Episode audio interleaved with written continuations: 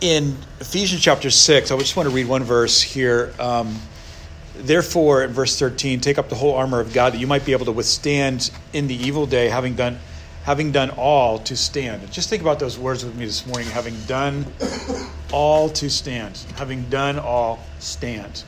And I want us to think about that word stand for a minute in verse 14. Stand therefore. Now let's go back to um, Joshua chapter 3, and let's just continue our journey through chapter 3 of, of Joshua. And let's pray and and then we may be seated. Father, we thank you for this time. We thank you, God, uh, for the words that we've already heard, the time of worship. And we pray right now that you would just speak to us in Jesus' precious name. Amen. And you may be seated. Um, you know, when we look at the amazing story of what God is doing with Joshua and the uh, Israelites, we see that we see that um, we like we said uh, the last couple weeks that uh, Joshua's representation of Jesus Christ, and uh, when we look at the book of Joshua, I think it's so often easy to look at Joshua and say, okay, uh, I got to be Joshua. I've got to be, I've got to uh, be the achiever. I've got to claim these things. I got to make sure that this happens. Uh, that and we can look at the book of, a, the book of Joshua from the perspective of, achieve, of, of achievement and really miss the main message here that Jesus is our Joshua, that we are following Jesus into the promised land, and He is the conqueror. He has conquered, and He is the one who has overcome the enemies. And so, what has happened up to this point was is that uh, Moses has died. Uh, he is in the hills of uh, Baal um, Peor, and that is where he is. He cannot go into the promised land. Uh, he represents the law and the old covenant. Uh, now there is a new covenant. God brings the children of Israel through this amazing journey through the desert. Now, um, to look at, to understand this in a fresh way, we have to understand that when okay, Israel is at the Jordan right now, and it's very, it reminds me of when they were at the Red Sea. And here they are at the Red Sea, but it's a whole other scenario. These are different people. Actually, there is not even this, there's not even one person that is from that previous group that passed over the Red Sea. They all died in the wilderness because of un- unbelief. There's only three men that, there's, there's actually only two men that are making it, and that is Joshua and Caleb. And so um, they come to the Jordan. They they park at Shittim, and that's where they. It's a few miles from the from the uh, Jordan River. Uh, we, as we remember in, in Numbers 25, uh, this Shittim was not a great place. This was a very this was a place of great defeats for the Israelites because the daughters of Moab came in and seduced them, and it was just a this city was just a was a was a memorial in the mind of the Israelites of failure. And sometimes we come to these places in our life where it reminds us, well, we were there before, and it was just a place of great failure or a place of great dis- disappointment. Here, it's a whole other situation.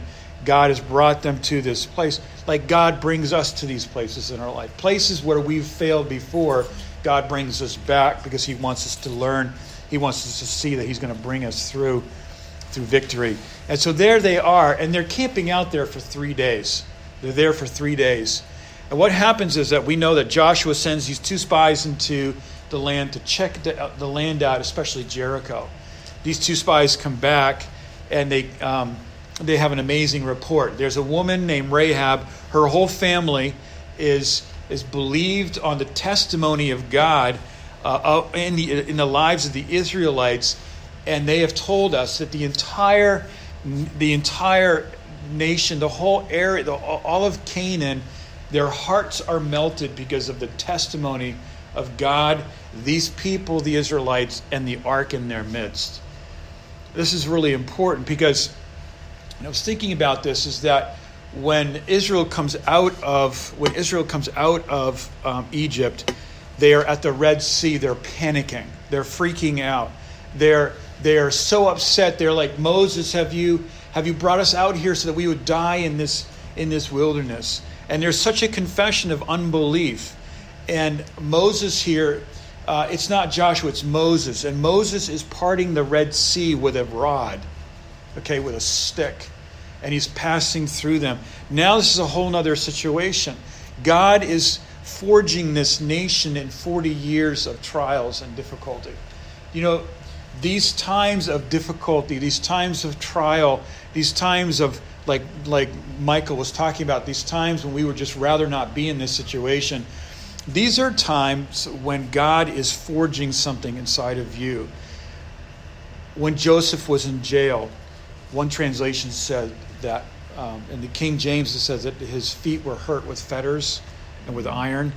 One translation says that God was putting iron in his soul. When we are in these hard times, there's a forging process going on. God is preparing us with the character, the guts, the no nonsense, and the and the faith to take a land that we don't even see yet. And so when Israel goes through the desert, these 40 years, you know, we know that they could have just taken an 11 day journey and gone straight from Egypt straight through the, Philist- the, the region of the Philistines and gone right into, the, right into Canaan. But if they had done that, they would have been not ready inside. They would have not been ready in their character. They would have not been ready in their uh, in their just guts to face the situation. The Philistines were these. Uh, we're going to talk next week. I want to just talk about the demonic gods and the the the the credible the cities and what all of Canaan and all that religion represented and who the giants were and what this whole why this was so important that God was bringing this nation of Israel into Canaan and how redemptive the amazing redemptive plan of God was in all of this not just for Israel but for all of mankind. But if God had if if if the Israelites had gone straight from Egypt to to the to the Philistines they would have not been ready physically they would have not been ready spiritually they would have not been ready inside with their character and so God brings them Moses brings them through the leadership of God through the desert. And so now they are at the they are at the Jordan, and all the people of Israel lodged there before they passed over. Verse 2 At the end of three days, the officers went through the camp and commanded the people. And we're just going to go through chapter 3 here. And I want to just make some comments um, on each verse. Commanded the people, as soon as you see the ark of the covenant of the Lord your God being carried by the Levitical priests, then you shall know then you shall set out from your place and follow it. What's different here? Follow me here and and uh, and and and i'm not going to be speaking very long but follow me here and let's look at the amazing details here is that something is different here israel is not being led now by a cloud by day and a fire by night israel is not being led by a rod Israel's being led now by the ark. Israel's being led by Joshua, who is a person. And and read this with me. And when the ark begins to move, then you shall move from your place. Let me ask you a question here.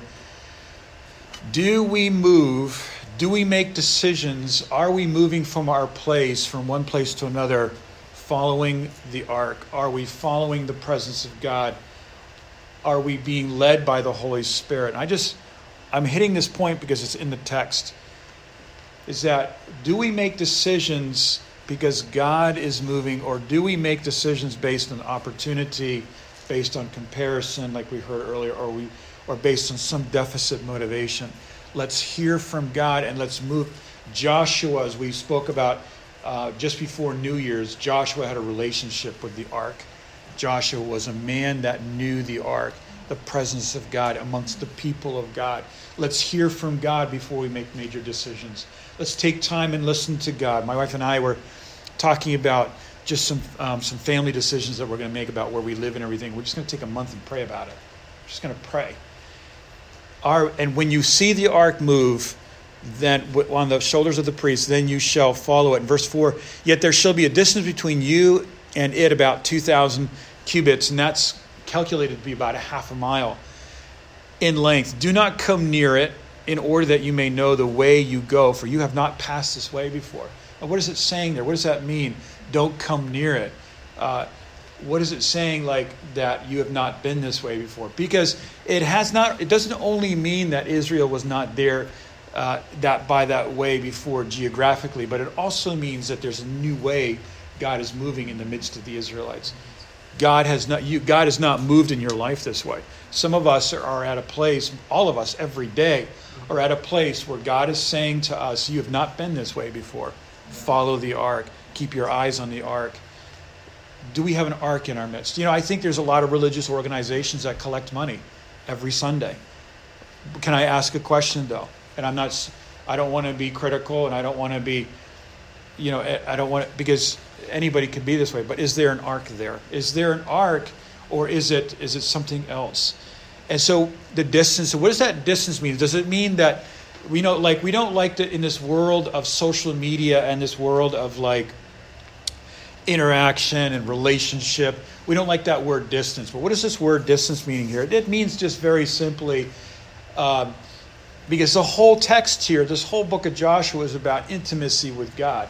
This distance here is can probably be most likely described in a practical way because here you have 2 million people and you have this ark which was not very large and it was on the shoulders of a group of priests. It could be very if it was if it was overcrowded it could be easily lost.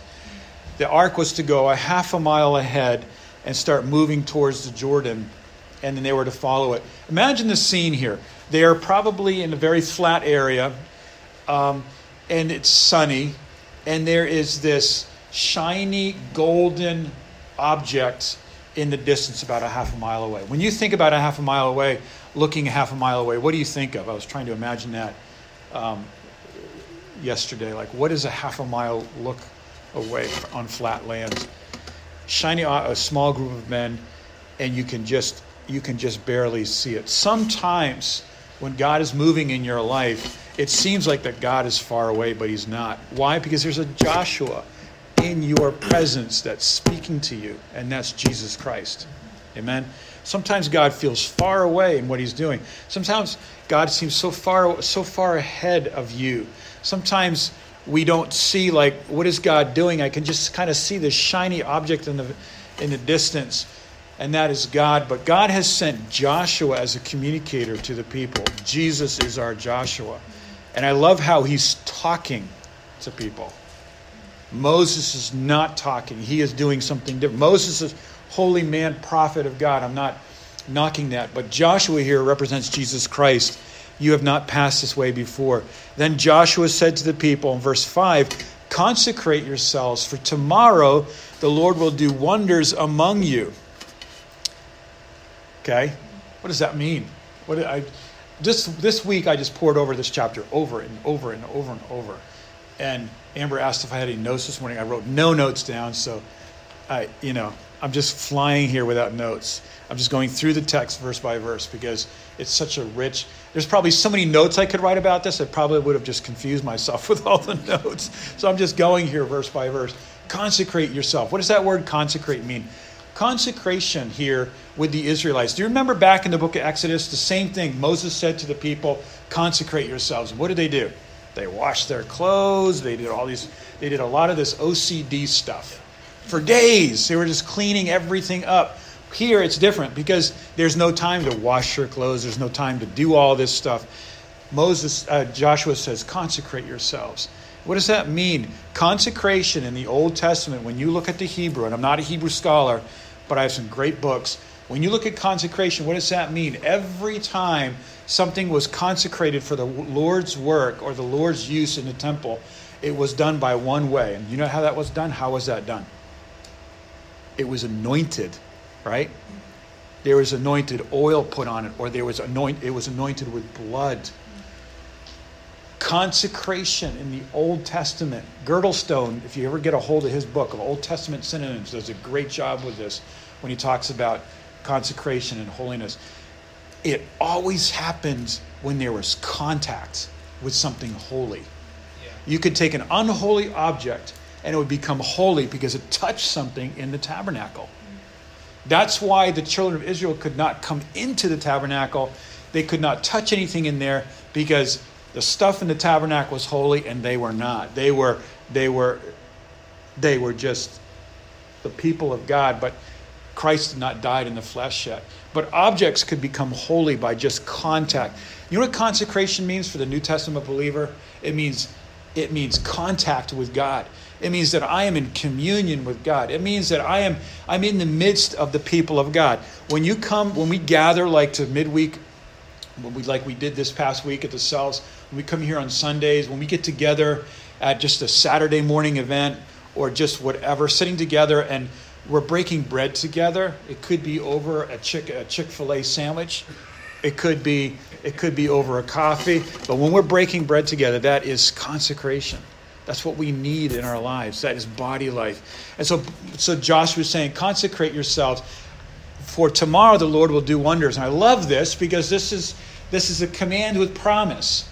This is God, the Lord will do wonders among you. I wonder if as we look at 2019 and i'm still yeah i'm still in new year's mode and when we think about the future like let's prepare our hearts in expectation and looking at the ark and looking at jo- listening to joshua speak to us and prepare in our hearts for the lord to do wonders in our midst. Do we live in such a calculated society so technologically adept that we have we have um, outplanned god?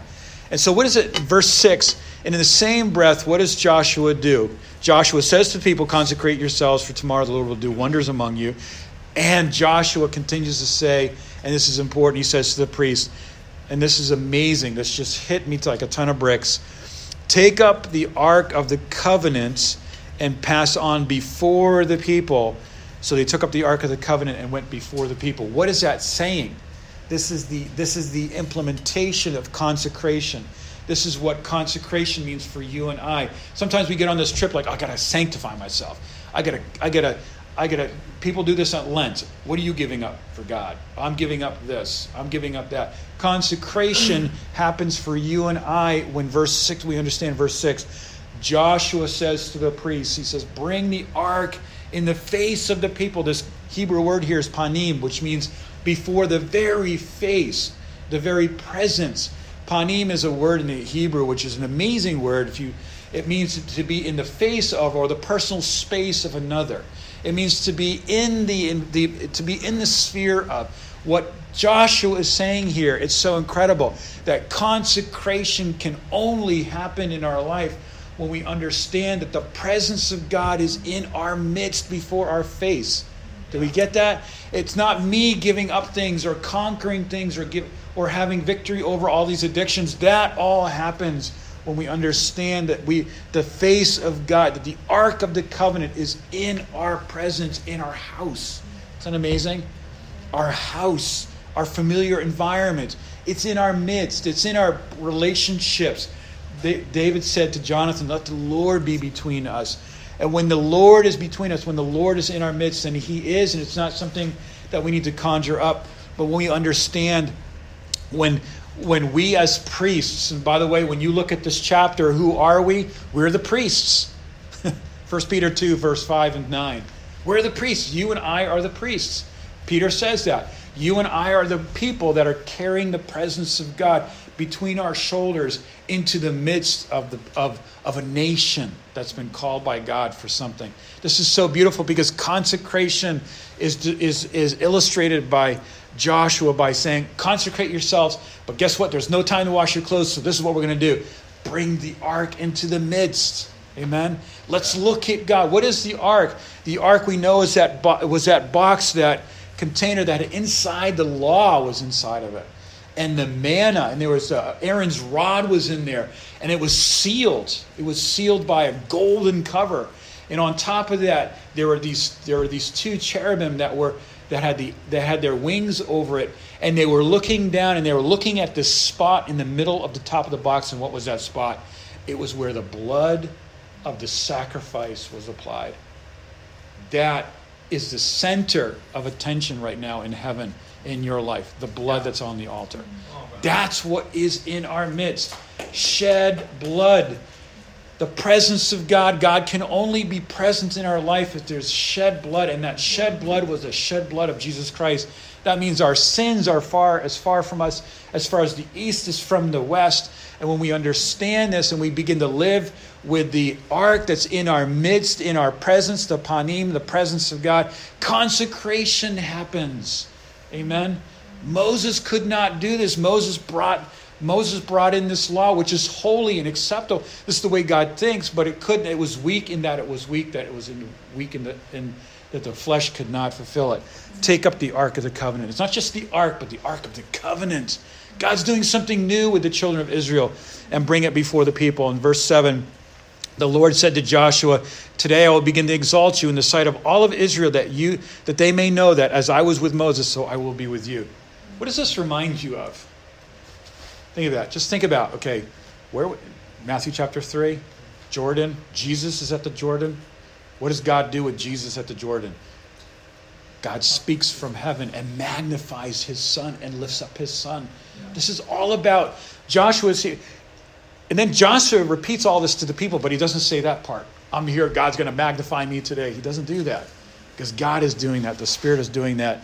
And as for you, command the priests who bear the ark in verse 8 of the covenant. When you come to the brinks of the waters of the Jordan, you shall stand still in the Jordan.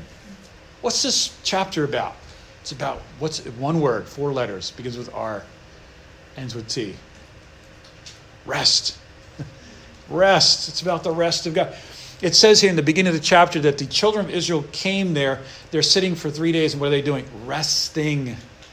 When God's going to do a great work in our life, just chill out in the grace of God. Lay down in green pastures.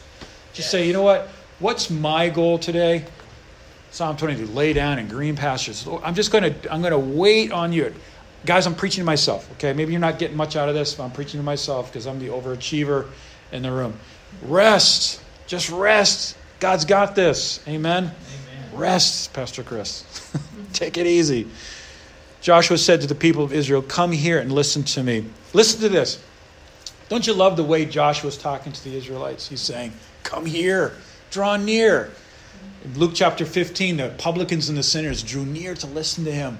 Why? Because he had a message, he had the gospel. This is the gospel of Jesus Christ. I think sometimes we have to really evaluate our message. Are we preaching great? Are we preaching the finished work? Are we preaching the gospel? Because when we're preaching the gospel, that's when lives are changed. And he says, draw near. Because when the when the priests who bear the ark, when you come to the brinks of the water, you shall stand still in the Jordan. This is much different than the Red Sea. You had you had the high profile prophet Moses with the rod, and with the rod he's casting, he's he's laying it out, and the and the uh, and the and the sea parts, and there's an east wind that comes. This time there's no wind. There's no rod, and there's no Egyptians coming. It's quiet. And there's no complaining going on here. The Israelites have grown. They have grown in the wilderness. They've come out of the complaining and the self centeredness, and now they're in a place of maturity and they're waiting on God to come into the promised land. When you're in the midst, stand still in the Jordan. Picture this half a mile away, two million people, everybody's, all eyes are on you as the priest. You ever been in a situation where you got the ark and you're like, and you're kind of walking with the guy, other guys like walking towards like, what's going to happen? I don't know. we're supposed to stand in the, we're supposed to stand in the Jordan, and the Jordan is this. We know that the Jordan at this time because it says here later on in the chapter that it's overflowing, that all this water is coming down from the mountains, and there's broken trees and branches and lots of debris and this river is moving at a high rate of speed and you have like it's like almost like in some cases like rapids and so you're holding this box and it's like there's a lot of pressure coming and it's and you walk up and you walk into the jordan and you're just standing there. I don't we don't know how long they were standing there. Sometimes it feels like an eternity. Sometimes when we are abiding in the presence of god in weakness, like we talked about this week, when we're in weakness, yet the power of Christ is resting upon us. You ever feel that way? Yeah. I feel so weak. I feel like so unable. I feel like I'm just, I just can barely, I barely get out of bed this morning. And as I just go and start my day, the power of Christ is resting on me because I'm resting in the, pro- in the promise because I have the ark. And so they're standing in the Jordan. I just want to take a moment here and just say, what Jordan are we facing today? The Jordan here speaks of the death, burial, and resurrection of Jesus Christ, but it also talks about barriers that seem by sight to block us from the promises that God has for us by sight. What Jordan do you and I, do you and I? I can probably name 14 Jordans right now in my life that I could just say this, this, this, this. This seems to be hindering me from experiencing the answers to prayer. And so they're standing there they're standing there with the ark of the presence of God. I love that. God can God does not need a Hollywood production. God can take the risk of what people may seem to think by what it looks like with the priest standing in the Jordan. Come here and listen to verse 9. And Joshua said, Here is how you shall know. We preached on this Sunday night before New Year's you shall know that the living God is among you, and that he will without fail drive out before you the Amorite, drive out before you the Canaanites, the Hittites, the Hivites, the Perizzites, the Girgashites, the Amorites, and the Jebusites. Seven nations. Okay? Each one of those nations has a very interesting meaning spiritually, and next week I'm going to talk about that. Seven nations, 33 kings okay, including Og and Sihon on the other side of the Jordan on the east side. 33 kings, seven nations. This is what God's going to do with these people. And verse 11, what does he say? Behold, the ark of the covenant of the Lord of all the earth is passing over before you into the Jordan. This is how we know that God's going to defeat the enemies that are possessing the land that you and I are supposed to be possessing, and that is that the ark of the Lord is going before us. God's presence is going before us. I like to look at it like this I haven't lived tomorrow yet, but God has. The Ark of the Covenant is, is already in tomorrow, and it's in already in next year, and it's already 10 years from now. It's already in my retirement. The Ark of the Covenant is already there. The presence of God is there. God has lived that all out because God lives in a timeless state. Does that make sense? God lives in a timeless state. So that means my tomorrows are already complete in Christ. They're completed. I don't need to strive. I don't need to worry. I don't need to like run around uh, in, a, in a panic mode because the Ark of the Covenant has going on before us. And now, therefore, in verse 12, take 12 men. And what he does is that they take a man from each tribe. And when the soles of the feet of the priests are bearing the ark, the Lord of all the earth, first time that this is that this is ever said in the Old Testament, the Lord of all the earth. Yeah the Lord, that meaning that means that God is the God of all gods, of all, He's the God over all demonic powers, that God is over all of this. First time that this is ever said, which is which is very important because these Israelites are going to go in and going to face all these demonic principalities and powers that they don't even know even anything about. And so the that the Lord that the Lord God of all, of all I lost my place.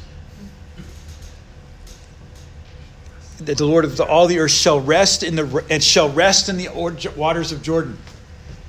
You, you, did you see this? There's two ways to read this verse. Number one, the first way to read it is what? He was asleep in the boat. Asleep in the boat. One way to read this is that when the when the soles of the feet of the of the priests rest in the Jordan, that's one way to read it. Rest. Yeah. When they rest, God moves. Or when God rests in the midst of the Jordan. When he rests in the midst of the Jordan. There's two ways to read this. And when that rest happens, then 16 miles uh, up north by the city called Adam, the waters they stand up as a heap. It's not like the waters part like the Red Sea, but they stand up like this huge heap and they just stop flowing and the waters there's literally dry ground. And then the waters south of where the israelites were also stop.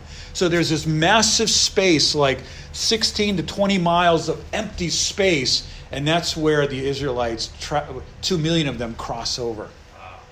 That's amazing. 2 million people they're moving across. And this is what's happening. They're standing.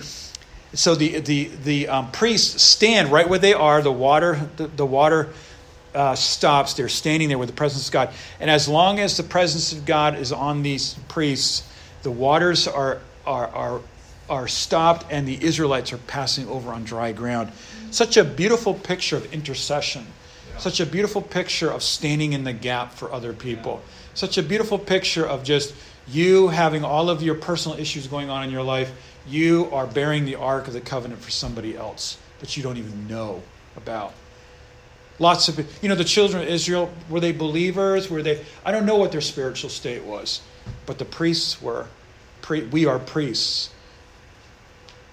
You may be the only believer in your family or the only one that's walking with God in your family stay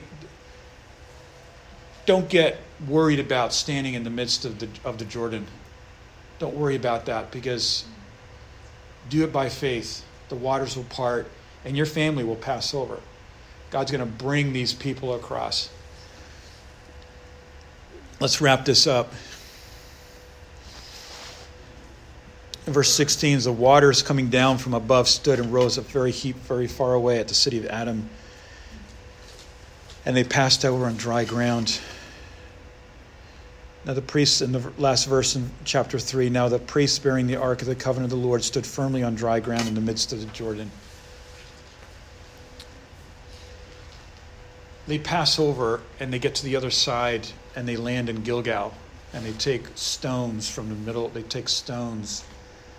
Um, this place that this place that they pass over was a very significant geographical place because this place later on in John chapter 1 is the place where Jesus is baptized. I just want to finish with this is that Jesus was baptized in the Jordan. He has passed our Jordan. He has gone on before us. He has braved death. He has borne our sins. He has borne our troubles, all of our unbelief.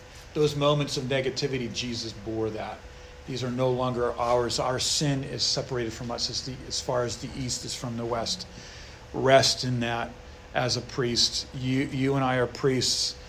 Rest in that. Stand. Live with a relationship with the ark. I want to encourage you and I develop your relationship with the ark. Just go beyond theology. I'm not saying outside of theology, but just go beyond uh, the the status the the status quo of things go deep with God, go deep, down deep with God, grow in grace. And when we do this, we will hear the voice, fellowship with Joshua, listen to what he's saying, and keep your eyes on the ark, and you won't go astray. Amen.